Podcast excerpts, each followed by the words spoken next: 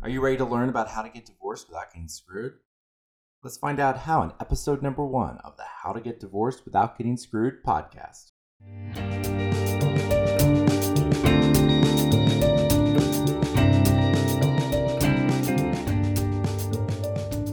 Hey there, and welcome to the inaugural episode of the How to Get Divorced Without Getting Screwed podcast. I'm your host, John Nachlinger. Thank you so much for joining us. I am so freaking excited about this new project that I'm starting. Yeah, I've been thinking for a long time about the concept of divorce and the fact that um, men get screwed in a divorce and women come out of it so much better. And I've thought about it from the standpoint of is that true or is that our perception, right? Is it really true that men get screwed or is it just the perception of men that men get screwed? That's a hard question to answer, right? And I've sort of come to the conclusion that it doesn't really matter whether it's true or it's perception. There are things that we should be doing to help men before they enter the divorce process. I've been a divorce and family law attorney for more than 15 years. In fact, this is all I've ever done. After law school, I worked for a family court judge and I've been a divorce attorney ever since. So I've handled over 1,300 divorce and family law matters. And so, in all of that time, I have seen certain things that are common. Based on that, I can tell you that I, my personal opinion, is that it's not perception that men get the short end of the stick. I think it's true. I think it's objectively true that most men don't come out of divorce as well as their wives. Okay? And um, and by the way, this you know the conversations that I'm going to be having with you guys don't necessarily apply just to heterosexual couples, a man and a woman. And this could apply to any same-sex couple too. So, um, and in that relation, and in that concept, I'm not, you know, I'm not going to be um, everything I talk about, I'm not going to be talking about it from both perspectives. I'm just going to use husband and wife for sake of simplicity, but it would work no matter who the two people are that are married, because there's typically going to be one person who's very prepared and the other one who is not.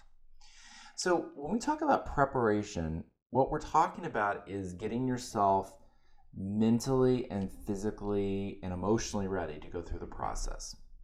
Now, why do most women come out of divorce better. Is it because the laws are against men? No, it's not.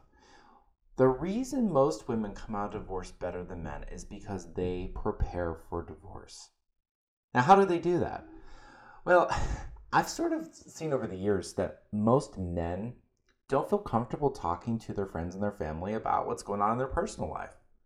I certainly don't like to. But you know what? A lot of women don't have the problem. A lot of women don't have a problem sitting down with their friends and their family and uh, talking about what's happening in their life and what you know what's going on next. And they certainly don't have an issue talking to all of their friends who've gone through divorce and learning what they should or should not be doing and taking their time to prepare. So this is really a concept that um, most men just it's foreign to because they're just not comfortable having that level of conversation with people. And I'm not saying all men are like that because some men don't have an issue at all talking about their personal life with others. But it is definitely something that isn't as common as it is in men. I've thought about it long and hard. What can I do to help? What can I do to help all these people, particularly men, who are going to enter a divorce process without any preparation? What is it that I can tell them, teach them, provide to them so that they can try to have a better result from the divorce? I came to the conclusion that it's just I need to teach them how to prepare. And so, guess what? That's what this podcast is about. We're going to teach you how to prepare for divorce. We're going to teach you all the different things that you need to be doing before you enter the divorce process. And I will tell you, everyone, no matter how simple you think your, your divorce is going to be, no matter how long you've been married, no matter whether you have children, you don't have children, no matter how much money you make, no matter how much you have by way of assets, it doesn't matter. Everybody can benefit from preparing for divorce. And I will tell you that most people enter a divorce very emotional because I say one of two things usually happens. One is the divorce is sprung on one of the spouses. You know, so let's um, let's use the wife for a minute. Wife decides I want a divorce. She's preparing behind the scenes, and then she decides it's time to tell my husband I want a divorce. And so husband maybe is blindsided. And so they come into the divorce process very emotional that they didn't really know uh, that this was going to happen. The other side of it is you find out something very disturbing about your spouse, like they were cheating on you. And you immediately go right to, I want a divorce. And so you come into this process angry, pissed off because of the behavior of your spouse that just completely flew in the face of everything you thought you believed. So, unfortunately, too many divorces start with this big emotional issue that has happened for one of the two parties. What happens is if you enter a divorce really emotional, the whole process is really bad because you're not able to make those sober decisions that you need to make in order to get divorced because you're so pissed off about the why. Why are we getting divorced? You know, in about 90% of cases, Divorce has been coming for years. Let's all be honest with each other. It's almost always the case that divorce is foreseeable if you open your eyes. Now, I can't teach people how to open their eyes to what's going on around them. All I can do is once you open your eyes and you see that divorce is starting to brew, that the marriage is starting a downward, uh, going down the hill, then I can teach you what you need to do to prepare for um, the divorce process. And so I'm here to create a forum and a place that men can go to learn how to prepare. So that's why you're here on the Get Divorced Without Getting Screwed podcast. I also think that, you know, in addition to just preparing for divorce, you have to really um, look at yourself in the mirror and just be honest with yourself.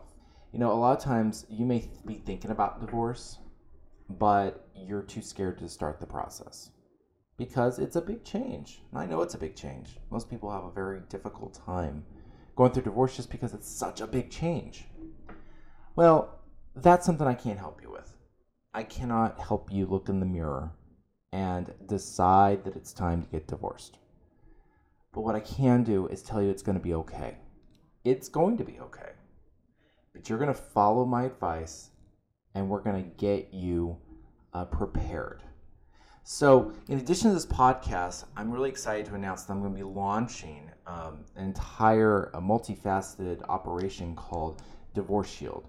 Divorce Shield is going to be a website with a bunch of training videos and tools and checklists and guides, um, personal coaching, and forums so that you can communicate with other guys going through this exact same process.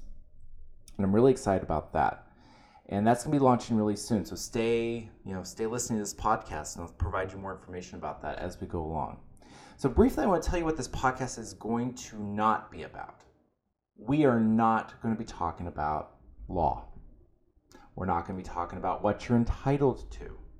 We're not going to be ta- talking about what you're not entitled to. We're not going to be talking about how you start the legal process. I'm a divorce attorney in New Jersey.